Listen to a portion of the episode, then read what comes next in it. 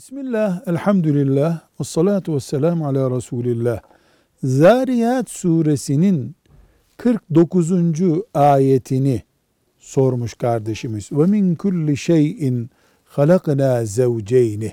Her şeyi çift yarattık. Allah buyuruyor. Buradaki çift ne demektir?